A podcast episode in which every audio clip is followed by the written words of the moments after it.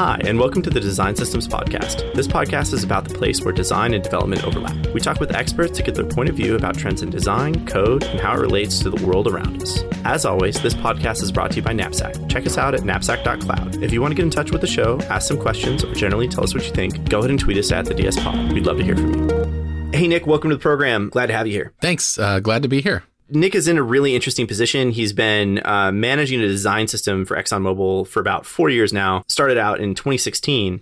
I'm really excited to talk with you about kind of the evolution of this, how this is, has grown and come to pass. Um, really appreciate you taking the time to chat with us. Yeah, happy to be here. Design systems are a topic I'm very passionate about, so uh, glad to talk shop. So, 2016 was pretty early on to be thinking even about the term design systems. I think I first became familiar with it around that same time. What did a design system in 2016 really look like? Yeah, great, great question. Um, I mean, for us, uh, we've got a, a, large company and uh, a lot of people that are building various things in various business lines and different areas.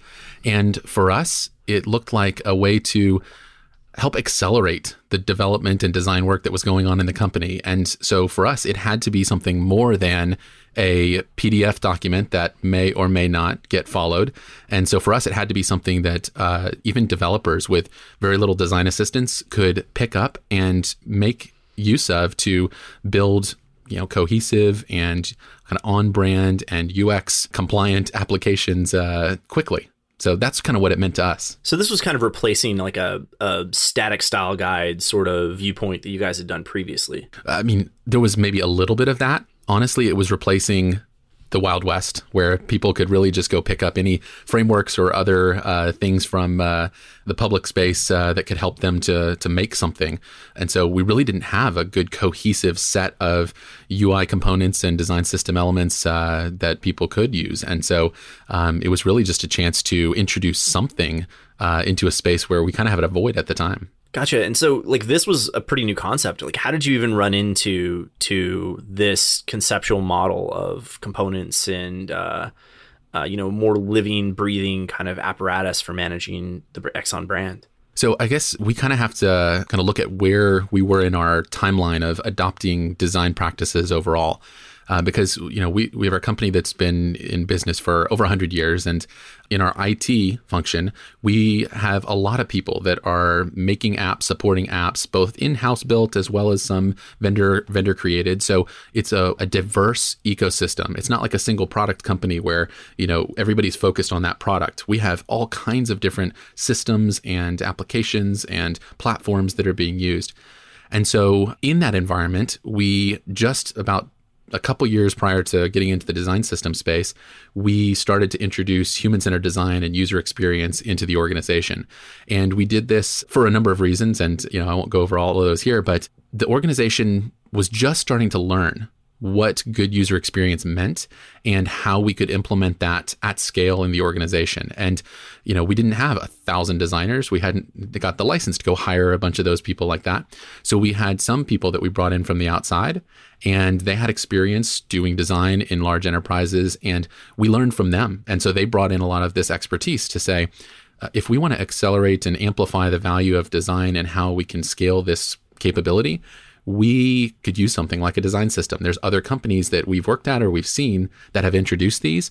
This could be something that could help us in our context here. That's awesome. Yeah, it's it's a great journey to think about this broader idea of being wise and thoughtful about design broadly and user experience broadly and then using this as a very specific example of, of implementing that across a, a large organization that obviously has a lot of, of scale to deal with. That's right. And you know, one of the things that is different for us than maybe others that started out on a design system journey um, is that we had to serve uh, a really interesting kind of uh, ecosystem of development teams that didn't have any access to designers at the time. And so we we couldn't just ask people to go apply user experience best practices. We needed to give them a tool a way that doing the right thing actually was the easiest thing for them.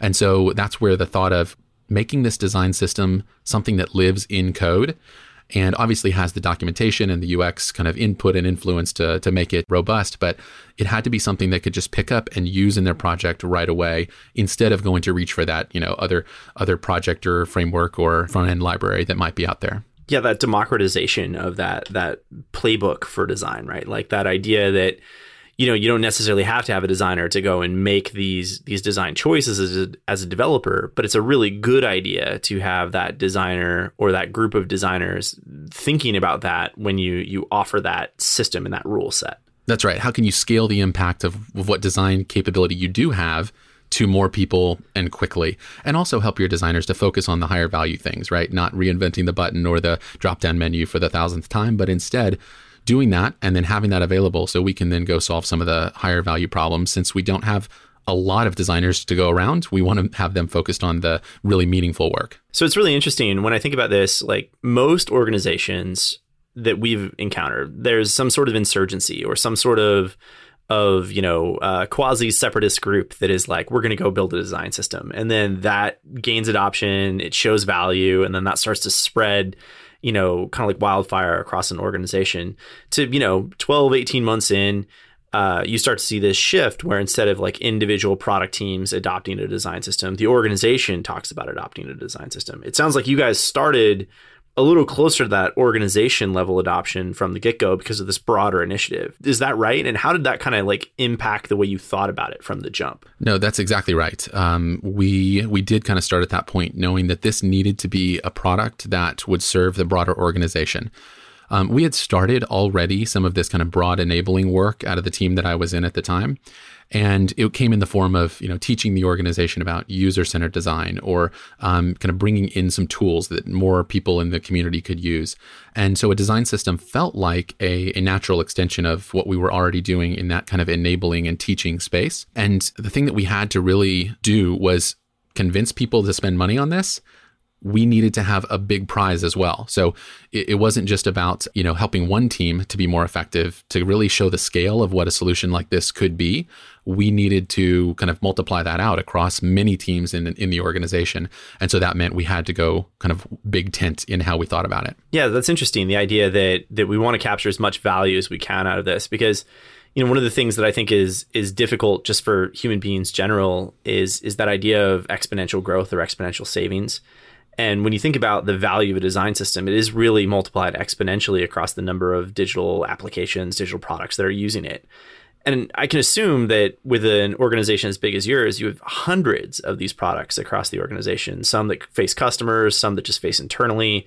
And I assume that the diversity of that and the complexity of that is is challenging not just from thinking about how the design system serves those needs, but actually getting people to use it. And so biting off this giant hunk of work at this really organization wide level, how do you even tackle not just getting people to adopt it, but getting people to use it the right way? Yeah, great question. And you're right about the fact that there are hundreds of apps that could potentially use a design system like the one that we created.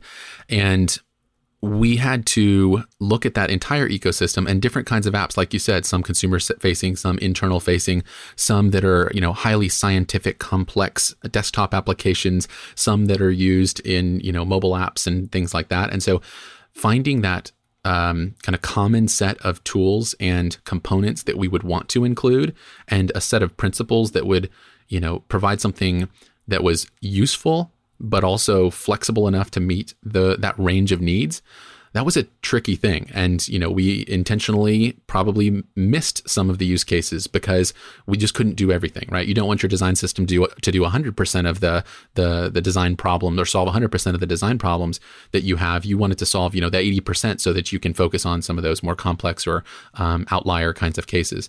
And so that's that was a tricky exercise but we actually you know did we followed our user centered approach of interviewing the different teams that were out there, doing the UI inventory of the different apps, and kind of we looked at not every app, obviously, but some of the bigger ones, uh, some of the bigger kinds of ones in different categories throughout the organization, so that we could really get a sense of um, are we creating something that is for our users, our ecosystem here, not just what we see, you know, some of these other public design systems doing in their component libraries, but the components that are actually going to be used and serve our needs and that's that's not always the same thing. Yeah, that's a really interesting take on it. The the idea of like what do you what do you include? What do you call, especially in a an app that has a diverse scientific and analytical need in some places, and uh, a marketing need in others, and uh, you know mm-hmm. everything from I assume like like HR and and all sorts of other different applications.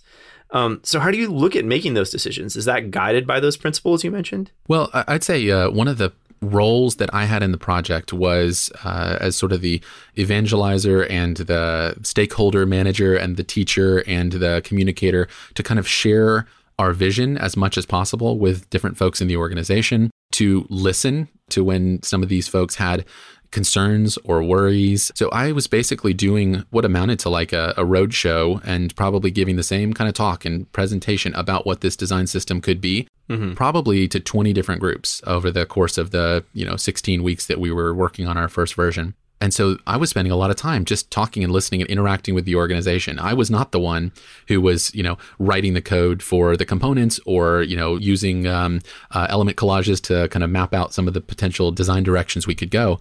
I was helping to facilitate feedback and critique of that process from this large group within the organization that we considered our customers, our stakeholders. So, who were those customers and, and what were you selling them? Because I think that that is a really interesting concept, right? This idea of internal evangelism is something we've we've touched on before, but we haven't gotten really very specific about what that looks like because you know, I, my assumption is is that you what you're doing is you're you're talking about a better way of doing things. You're talking about that future, that that thing that we talked about at the start, right? Where it's mm-hmm. consistency, maintainability, this ability to scale your innovation across all your different digital products but what does that message actually look like? And who who did you really focus on with that message when you would go to all these other different stakeholder groups? Yeah so the message that we landed on was um, and it, it, forgive me it's been you know several years since i gave that talk uh, over and over but uh, the message we focused on was enabling design and development teams to create better more cohesive apps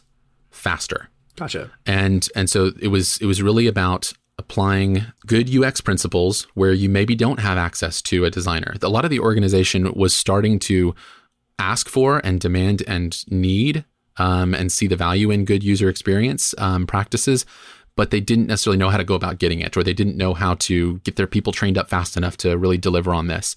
Um, and so, so people already wanted this thing. Here was a way that we could give it to them, or they could get it more accessibly we also uh, you know would have to appeal to the designers in particular and this was always a hard thing in the design system space for the people who are not the designers working on the design system but those that are expected to use it. Right. You know, you're taking away, you know, my fun and my creativity and those kind of things. And, you know, not all designers would react that way, but some do. And they they think, you know, okay, so where's the where's the interesting things that I get to keep working on when I have a design system that answers so many of the questions that I have. And uh, and so we have a different conversation with uh, with designers than we might with developers or other stakeholders. No, and thinking about that kind of collaboration standpoint of how do I get people that traditionally had been separate disciplines or, or people that had not had any exposure to the the other side, if you will, at all, and that you know, uh, just bringing on your first round of of real designers into these teams, you know, what kind of training and what kind of focus did you put on that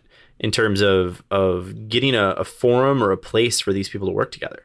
Yeah, it's so interesting that you asked that because that's one of the things that we didn't plan on as a benefit of this design system uh, endeavor that we went on or this journey that we went on, but instead we we found that having a design system or even the process of creating one brought people together that weren't really talking about their different crafts and practices um, on a regular basis or really even had a place to go do that.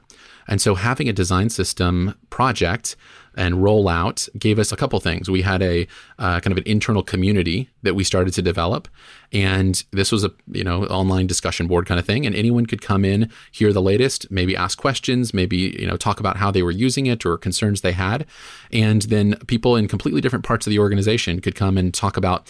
Well, you know, one of the examples was a lot of the developers were very used to using icon fonts as a very quick and easy way to implement icons uh, in their apps.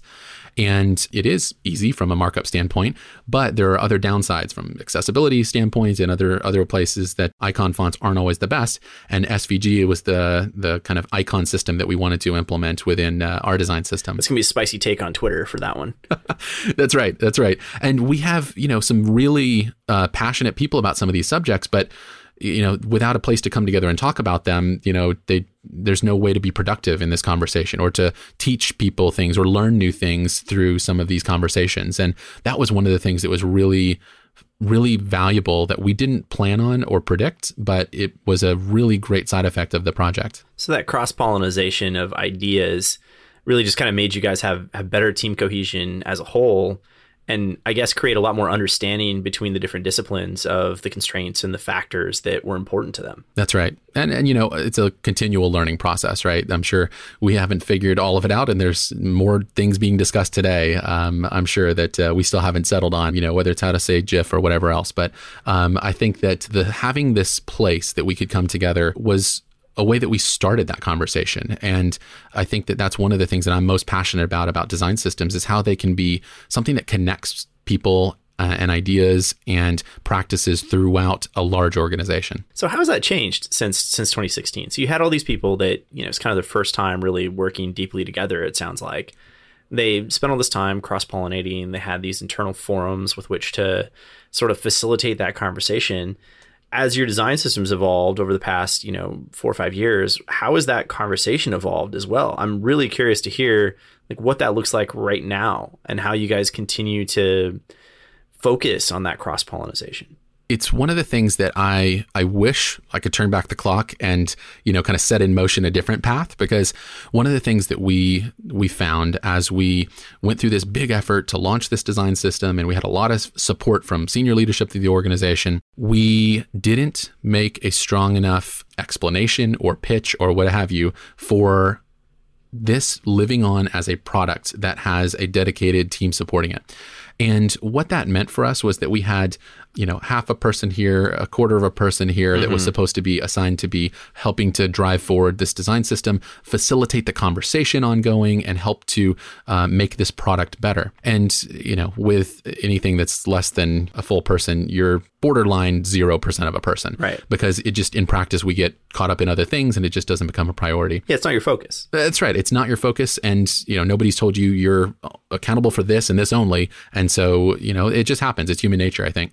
And so we found ourselves in a period of probably about three years after rolling out the design system where we we didn't really drive forward that conversation much. Yes, the forum was still there, people could interact, but we didn't have a team that was helping to facilitate that, to listen to the feedback, to you know respond to the needs of the community through that, and to help moderate that kind of overall conversation and how the the organization worked with this tool. So I'd say we sort of had a had a period of about three years there that finally ended uh, last year when we got a full time dedicated individual to be the product lead and design lead for this design system going forward. Somebody that has really done a fantastic job of resurrecting kind of the the, the interest and the enthusiasm for the the design system overall. It had been used all these years, but you know there were some just known issues and known things that people weren't satisfied with that we hadn't addressed.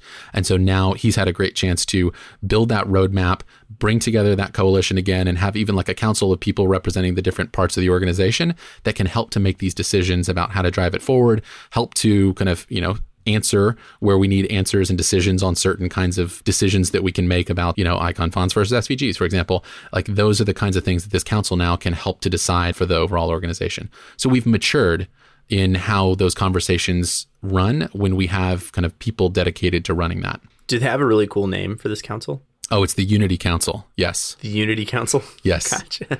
Oh, I mean, our design system is called Unity, so it kind of makes sense. Okay, that makes sense. But we also have a lot of fun with that name. I, I, definitely see like a bunch of people with like lightsabers and robes sitting around a room or something like that. Absolutely, yeah. M- robes are part of the required requirement. Yeah, yes, that's great.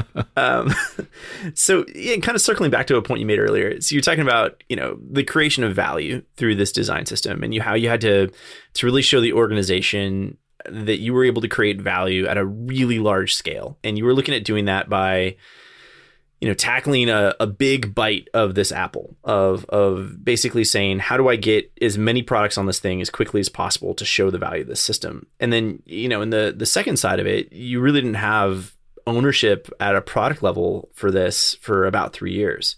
So i guess you know what was the value that you'd really promised to the organization and did that reflect in the organization's support of the project? And and if it didn't, how did you make that transition? So really, yeah, I've already set the stage that you know we had sort of a period where we didn't invest what we really needed to. I feel, um, and so yeah, you you might wonder were people using it? Is it still alive today? Um, and, and and it is, and it was really surprising to me because I could totally see a, a, scenario where you launch something into the world and then you don't have a dedicated team to support it and kind of make it better and listen and improve it. and it just kind of withers on the vine. I, I, would say that's actually a really common story. Exactly. And uh, so I, I would have totally expected that without having that focus. But that didn't happen completely. And there's a couple reasons why I think. One is I still think we created a product that filled a gap. It met a need that the organization had. And though we never mandated it, and that's another interesting thing we might come back to. But we never mandated the use of the design system. But yet, I would still walk down the halls and see uh, somebody's screen, and oh, there's a product made using Unity. I'd never seen that before. And this was, uh, I'd never seen that particular product, but I would see this on a regular basis. More and more apps, more and more websites and products internally were using this design system. And so you, you look at that and you think, well, goodness, if more and more people without us doing a bunch of marketing and evangelism and improvements to the product are using it, we must have done something right in the first place. And it's still filling a need that the company has, which is good. And so that was encouraging. Mm-hmm. But, I, you know, I'm never satisfied with just, you know, you know, doing the minimum. I want this thing to get better. I want this thing to meet more of the needs that um, the organization has, and really treat it as a product that you know focuses on the needs uh, that we hear from our users. So um, that was one reason. So one reason was that I think it filled a need. The other was there were a few passionate people that weren't required to fill a role in the community to to lead or spend their time on this, but they did anyway. And so while we had this forum still kind of it was out there, it was it was active, anyone could contribute. There were a few people that would answer any questions that people brought up in the organization that wasn't their day job to do it, but they just were passionate about development and supporting people in this space. And that was a way that they could contribute back. And we thought that was uh, really cool to see. So, some people that have passion for these design system projects, they may kind of help keep this thing moving along even if that's not something that you you know set as part of their formal responsibilities sort of that community uh, what do you call it? It's like the kind of the open source mindset of how we can keep this thing going.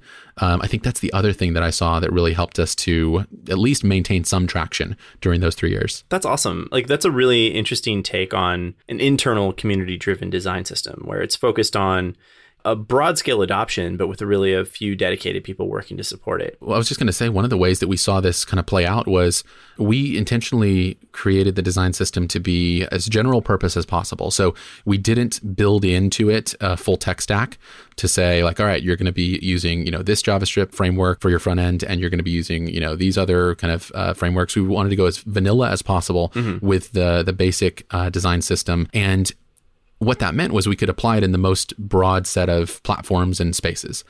But what it also meant was that when people did want to use their specific tech stacks, sometimes they had to do a little extra work to get it kind of integrated in, whether, you know, whether that be Angular or Vue.js or other things that are out there, right?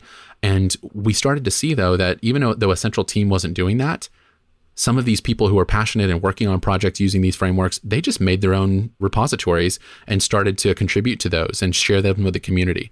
And so it was another really cool aspect of how we saw if you deliver something kind of basic to get the ball rolling, other people will take it and they'll kind of take it and create their derivative works out of it and make something that the rest of the organization can still benefit from. Did those ever get folded into the main design system team or is the the Unity core still something that is broadly more flexible with kind of these independently maintained pieces of it. Yeah, the core is still pretty much the the same as it was, um, but we of course you know link out to and provide uh, you know acknowledgement of the other creators who are in this space and working.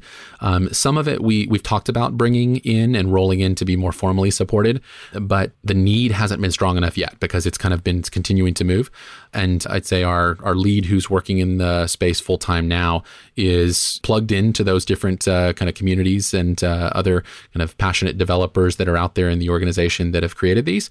And you know we continue to make sure that we're in in contact and you know we're supporting them in whatever ways we can from a central position as well. Gotcha. So is your guys centralized system predominantly html and css and then the specific framework implementations are done by these individuals or derivative teams? Yep exactly right yeah, so I guess that kind of leads me to how the organization's expectations for the design system have changed. You went from this thing that was like this nascent idea of how do we adopt a, a better sense of design within our, our whole organization back you know, four years ago showed a tremendous amount of value but still struggled with buy-in. What does the organization look to the design system today? Like how is it viewed? That's a really really good question And I'll, I'll just say transparently, I, I haven't asked the organization recently to get a good pulse check on that. Our, our lead may have some better insights into that, uh, that um, he's uh, got his finger more on the pulse right now. But I don't know. I, I would like to say that it's sort of a just a part of the fabric of how we work now. And so it, it's less about like, oh, here's a play that we can make to speed up our development time and we can mm-hmm. incorporate good UX practices.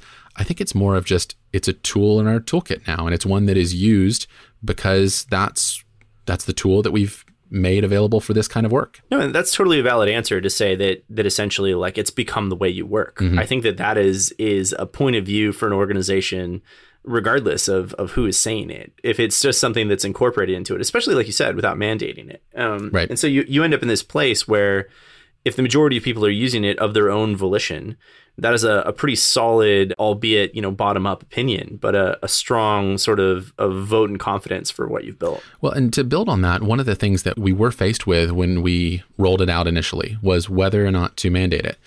And we actually had a, a senior leader in the organization who, you know, ultimately was kind of sponsoring the effort, a vice president, who wanted us to mandate it. And we weren't ready for that uh, for a couple reasons. And the answer that we gave was we want to make sure that this tool is actually the right and the best tool for the job. And this is our first foray into an enterprise scale design system. If we go out and we mandate something before we've really had some good runtime with it to understand, you know, where it's missing the mark or where, or maybe where it's doing a, a great job, but if we don't have some runtime with it, we aren't going to be confident that we are mandating something that's going to actually help the organization. We think it will, but we are not sure. And we don't want to risk, you know, alienating our users by forcing down their throat something that isn't going to help them.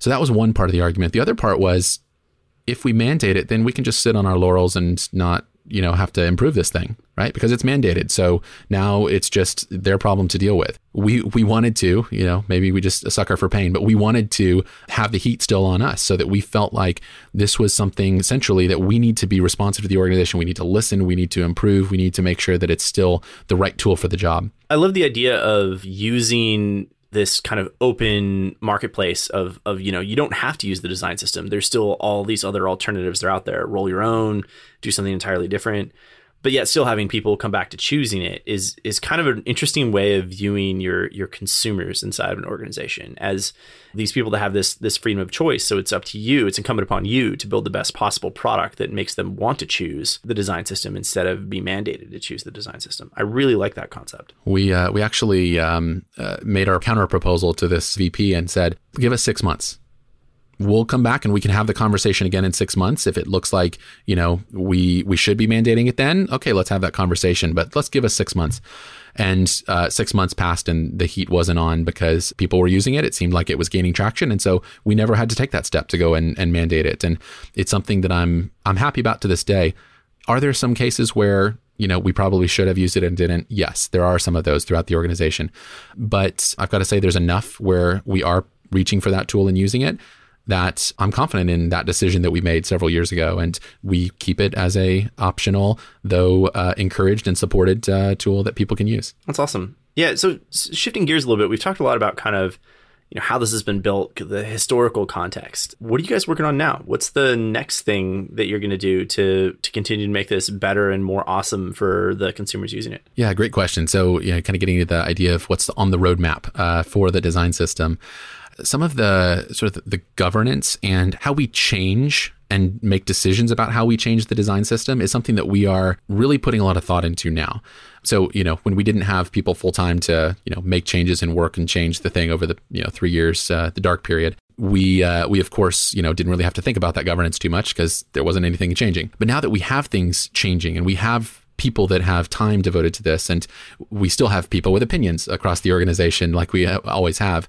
We come down to how do we make a decision about proposed changes to this design system, and what are the ways that we, you know, harvest some of the good work that's been done that extended the design system in a way that we didn't create it for in the first place, or maybe it's a variation on a control, or uh, filling a gap in the design system, you know, component library that we just didn't have anything for, and somebody needed for their project, and so they created. What do we do with those things? Because that's a way that we can also honestly get some free work, so to speak, for the design system uh, product, so that we can roll that back in, think about how to generalize it, and make sure that it meshes well with the rest of the kind of principles of how we design the design system. And you could see like the derivative systems being a part of that. I mean you know, I, I love talking governance, right? I could I could talk all day about it. I think that it's one of the most essential parts to a successful design system. You know, it, makes me sort of, of smile with delight and glee, uh, which is not something people usually say when they hear the word governance. But the ability to basically understand how you can take this system that has by and large been been intentional but organic and then create some some streamlined ways that you can see contribution, attribution, and use of that system across a, a very broad ecosystem. That sounds like a really fascinating problem to tackle. Can I give you an interesting case study there? We had a uh, an effort uh, that started about um, I don't know a couple months ago that we are finally I'll say finally uh, because I, I, know these things take time. We're setting up an internal kind of single source for all uh, design resources, design teams, and services that are provided in internally, sort of a, our in-house design practice website, and that's something that you know. Uh, yes, should we have had it years ago? Probably, um, but we're we're just getting around to it. And the the question came up because the person who runs the design system uh, now is is on the project team. The question came up: How much do we apply the design system as is, versus how much do we use this as an opportunity to stretch and grow and evolve some of the design system components as sort of a a, a chance to try some new things? Um, what better place to do that than on the design you know practice website internally but but you get these different opinions on that because you get some people that say well if we diverge too far from it then are we not supporting the product that we're asking everyone else to use and then at the same time, we're saying, well, but when are you going to take chances and try to stretch things out and do new things, if not on a project like that? And so that's been a really interesting conversation. And, you know, I, I have a role as sort of kind of mediator and, you know, continue to kind of help with the stakeholder management and think about those things and, uh, and how best we kind of come to resolution so I love that that part of governance, and it's something that we don't often get to. We do a lot of governance work with with large enterprises, and one of the things that I'm always very eager to talk about, but oftentimes doesn't end up being a part of the core conversation is how do you capture innovation? You know, you you have the traditional idea of how you build digital products, right? Where you have product team A, product team B, product team C. Each of them is off innovating in their own individual product space, but it's very hard to roll any of the innovation from product A into product B or product C. So where is this like space for innovation and this space for new ideas to be injected into the design system? And how do you actually like create a space for those to to flow into some sort of centralized system that could then leverage them across the ecosystem. Have you guys given a lot of thought to that, and and what is the direction you're headed there? Yes, we have. Uh, we have given thought to that, and um, you know, this is the question that's on our mind sometimes. Is like, what's what's version 2.0 like we've released you know six versions of this thing but they've all been you know iterations on the kind of primary uh, kind of uh, principles and, and theme and style that we had in the original system back in 2016 and so we asked the question you know how do we take this to the next step and what's that 2.0 look like? Does it cover other platforms? Like you know are we looking at a more integrated uh, design system that covers both web as well as native mobile experiences and factoring in the different human interface guidelines of each? And so that's that's an area that you know we're thinking about and one of the things that fuels our thoughts and our ideas on how we improve and iterate is to look at how people are using this in practice and see where are people pushing the boundaries where are people trying interesting things maybe failing sometimes but why did they try it? What are the things that they're trying to achieve? And the way that we do that is some of these are just large enterprise apps that have a user base of everyone in the company. And so we kind of get to see some of those. And other times it's through this council that we have um, with members of some of the key kind of design and development teams across the organization. They can bring forward here's some this this project that we're working on over here we can kind of share some ideas and put a proposal maybe to try adding something like this into the design system yeah i'm really eager to sort of see large organizations like your guys's start to use their their affinity for marketplace data across their their design systems and their design organizations i mean one of the reasons why ExxonMobil is is you know dominant in the industry, right? Is because you guys have access to more data and more information than pretty much anybody else in the industry. And likewise, that's a huge opportunity across design where you have this access and this ability to both gather and understand a tremendous amount of data about your design system and see how that data is able to to influence the direction you take it. I think that's a really interesting application of like a business marketplace into a design systems concept. I, I, love the idea, and you know we've we've talked about that even back in the beginning days where we are thinking about the design system, like you know some of the more advanced ways of implementing this, where it's all through API calls, and so you actually have you know tracking back to where people are using different components and how that ga- actually gets used and to what degree throughout the company right now we don't have that in, implemented. What we have is our manual inventory of what we're seeing out there, and you know, there's some you know analytics and data that we have on where people are spending their time, uh, you know, in our reference documentation and things like that to help us get a sense of what components people are needing help with, or which ones are popular, or things like that. But as far as like actually incorporating it into the systems that are built with the design system, there's a frontier for us uh, still to head towards. Absolutely, I'm I'm eager to hear more about what you guys tackle as these new frontiers. So definitely looking forward to having a follow up conversation someday. This has been really fantastic you know one of the things we always like to talk about on on the podcast is what are the things that you're passionate about right now what are the projects you're working on what are the things that you're doing either either with design systems or without that are are really exciting to you right now so do you have anything that you want to share that you're working on that is uh, really piqued your interest right now Absolutely. Um, so, what's really got me going right now is uh, the idea of redwood trees. And so, let me explain. Um, that was not what I was expecting. That's awesome. So we um, we uh, started a project a little while ago to better connect our overall kind of design practice.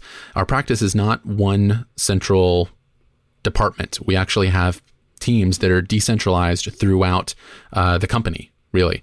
And we've had informal connections between these teams for a long time, but um, we are trying to find can we make a stronger foundation to, to kind of grow from for the future? And why I said interested in redwood trees is that um, the project is called Project Redwood. And the, the reason is I, I, learned recently that a redwood tree can grow to over 350 feet tall, but the root systems, uh, the roots down below the surface, often it's like 10 feet or less. And for a tree to be that tall with that relatively shallow root depth, you know, that seems shocking. And the answer is that uh, how it can actually thrive for thousands of years like they have is that they interconnect with their neighboring trees. And so each of these redwoods is connected under the surface in these root systems. And that's what gives the stability and the strength and the longevity, and even allows them to share resources and nutrients and communicate through these root systems.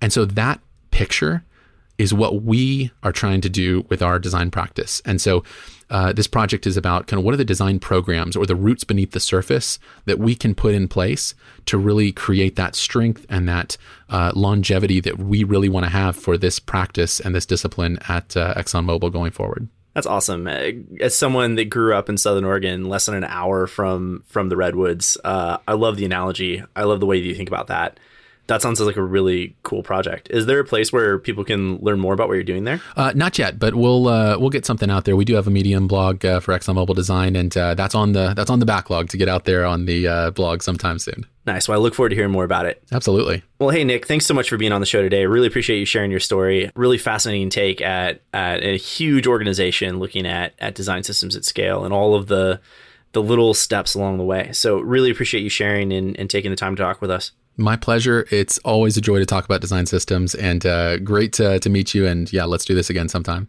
That's all for today. This has been another episode of the Design Systems Podcast. Thanks for listening. If you have any questions or a topic you'd like to know more about, find us on Twitter at the DS Pod. We'd love to hear from you with show ideas, recommendations, questions, or comments. As always, this pod is brought to you by Knapsack. You can check us out at knapsack.cloud. Have a great day.